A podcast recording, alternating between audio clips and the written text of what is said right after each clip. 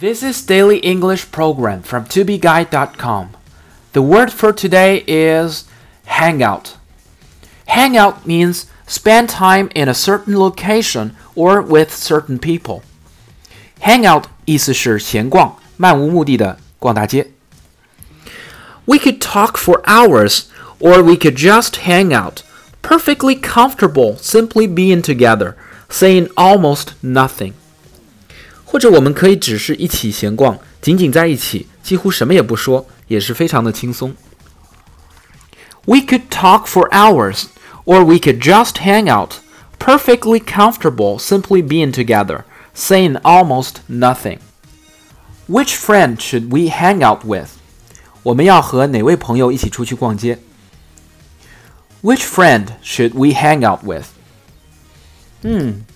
So I used to hang out with some of my friends for hours with no purpose at all. For more learning materials, please visit our website tobeguy.com. 也可以关注我的微信公众号“二 B 英语”，在那里我每天都会更新 Daily English 的视频版本。